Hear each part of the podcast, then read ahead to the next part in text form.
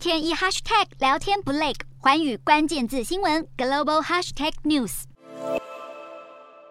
世界各国央行为抑制通膨，接连宣布升息，中国却因为受到清零政策和房产危机等影响，七月份经济数据疲弱。央行因此无预警宣布调降主要利率，其中中期借贷便利操作和公开市场逆回购操作的中标利率都下降十个基点，分别降到百分之二点七五和百分之二。这是央行近年初之后两项利率第二次下降。外界分析担忧中国经济衰退恐怕会进一步冲击全球供应链。中国经济数据下滑，包括七月的工业增加值和社会消费品销售成长都呈现放缓趋势。中国今年 GDP 要成长百分之五点五，可能难。难以达标。中国作为全球最大的智慧手机市场，最新研究报告也显示，第二季的手机出货量下降百分之十四点七，显示中国的智慧手机市场已经高度饱和，消费者不再有那么高的换机需求。包括小米、vivo 与 OPPO 的销售都急速下滑。中国手机市场的黄金十年恐怕就要走到尽头。